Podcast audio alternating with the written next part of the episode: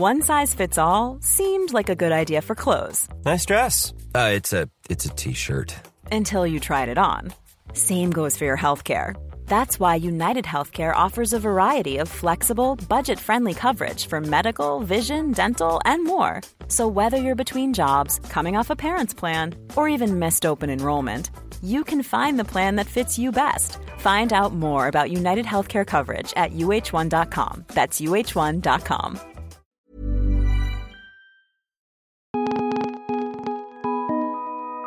This is the Vice Guide to Right Now, a daily rundown of all things Vice.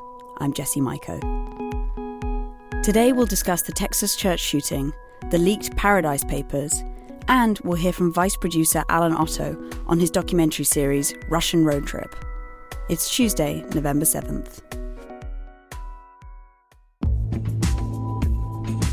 In the northeast region of Kazakhstan, near the Russian border, sits a stretch of land where the Soviet Union spent years testing the atomic bomb. During the Cold War, the government conducted more than 400 nuclear tests at a compound known as the Polygon in Semipalatinsk, a city 200,000 people called home. Vice took a road trip through Russia and into Kazakhstan to visit the Polygon and meet the people who still live in Semipalatinsk, despite its nuclear contamination and health risks.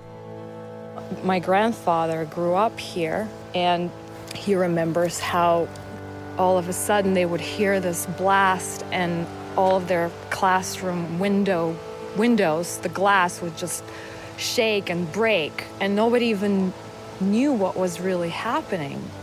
And then in the 60s, my great grandmother, his mom, got really sick. She got leukemia and she died very fast. Here's producer Allen Otto talking with Vice Executive Editor Dori Carr Harris about the documentary series called Russian Road Trip. So, what is Russian Road Trip all about? Russian Road Trip is a series that chronicles our 30 day journey as we traveled from um, Russia to Kazakhstan, which is the home of kind of a former nuclear testing site. So there's three episodes in the series total. The first episode is kind of our initial landing in Russia and the initial tensions that we felt, um, where we go to a nationalist rally and meet with some very pro Putin individuals. And then the second episode, um, we kind of continue driving through Siberia, um, where we meet with Konstantin, a guy who's kind of started his own little utopian eco village in the woods that kind of serves as an alternative to what would life be like if there was a total nuclear disaster. And then along the way, we went to an antler farm and looked into some herbal remedies for radiation at a antler blood spa. So in the third episode, we make our way into Kazakhstan and go to this former nuclear testing site called the Polygon. Tell me a little bit more about the site. I mean, it was a military testing facility. So they had barracks there, you know, they had soldiers stationed there, they had planes coming in and out all the time. And what they were doing there is they were testing their nuclear weapons. So they just detonate them. Today, it's pretty much, um, there's a few people still kind of living in the area, but the military site is totally broken down. So it's kind of just non existent. And are there still threats in terms of some of that material having seeped into the ground or the water um, that could cause kind of problems for people living in that area? Um, right now, there's no no real effect anymore. But if you're exposed to a lot of radiation, it goes through your genetics, and basically, radiation like destroys your DNA. So then it destroys the DNA for those family lines. So there's kids still being born with the effects of radiation um, because of these kind of initial incidents and exposure. And so it was a politically charged trip, but it was also a cultural trip. What were some of the, you know, surprising or interesting things that people showed you or told you about that you weren't expecting? I mean, the whole trip was pretty unexpected.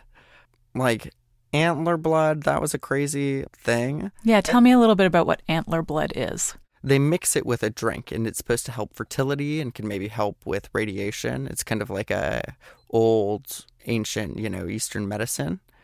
So what we went to is we went to this kind of resort spa area where they really kind of specialize in people who want to go there and get antler blood treatments. And what is an antler blood treatment? I mean, you can take a bath in it, and then they have like the drinks that they mix. The ones that we had were mixed with some sort of alcohol. Basically, like a blood and alcohol cocktail. Yeah. It's a bloody, bloody Mary.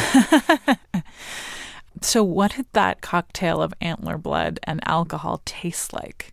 It was a little bit gooey mm. um, and very dense. And it was hard to tell whether there was like a psychoactive effect or whether we were all just feeling an adrenaline rush afterwards because we felt crazy. so, what was the the most challenging thing about making this documentary? So we were we were followed by Russian officials throughout the entire trip and kind of monitored very closely. It was a director, a showrunner, and a producer, myself, and then the three hosts and one camera guy, one sound person.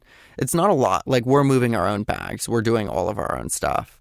We're hiking miles to Constantine in the woods. It was a pretty extreme situation. I think it's probably one of the wildest shoots that Vice has ever done. To watch the full documentary series called Russian Road Trip, go to vice.com. And here are the headlines. On Sunday, at least 26 people were killed and another 20 wounded when a gunman opened fire at the First Baptist Church in the small Texas town of Sutherland Springs. Officials have identified the shooter as 26 year old Devin Patrick Kelley. He was armed with a military grade assault rifle. After Kelley left the church, he and a local resident exchanged gunfire before the shooter got into his vehicle. He was then pursued by two citizens and eventually drove off the road.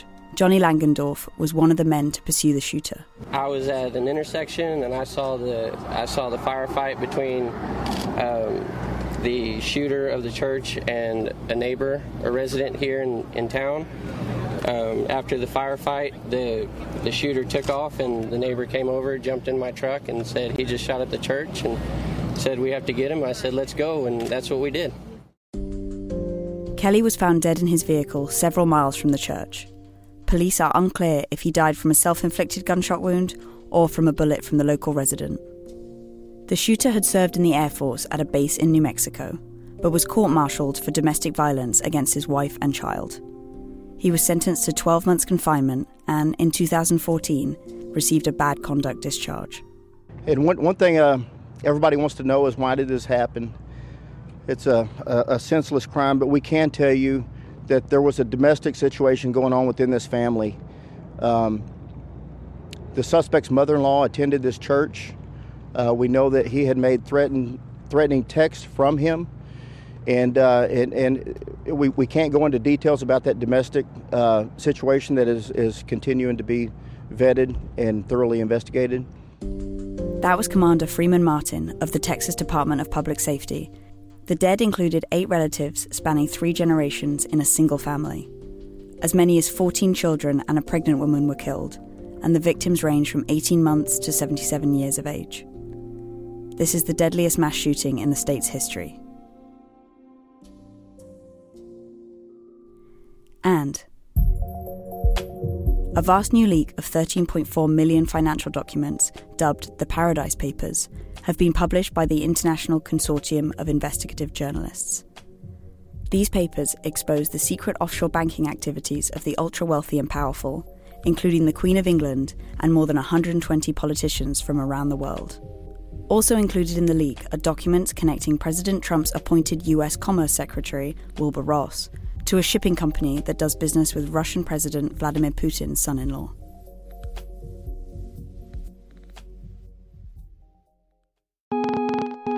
All right, that's it for now. Thanks for listening. For more news and culture, check out Vice.com. And tune in again tomorrow for another Vice Guide to Right Now.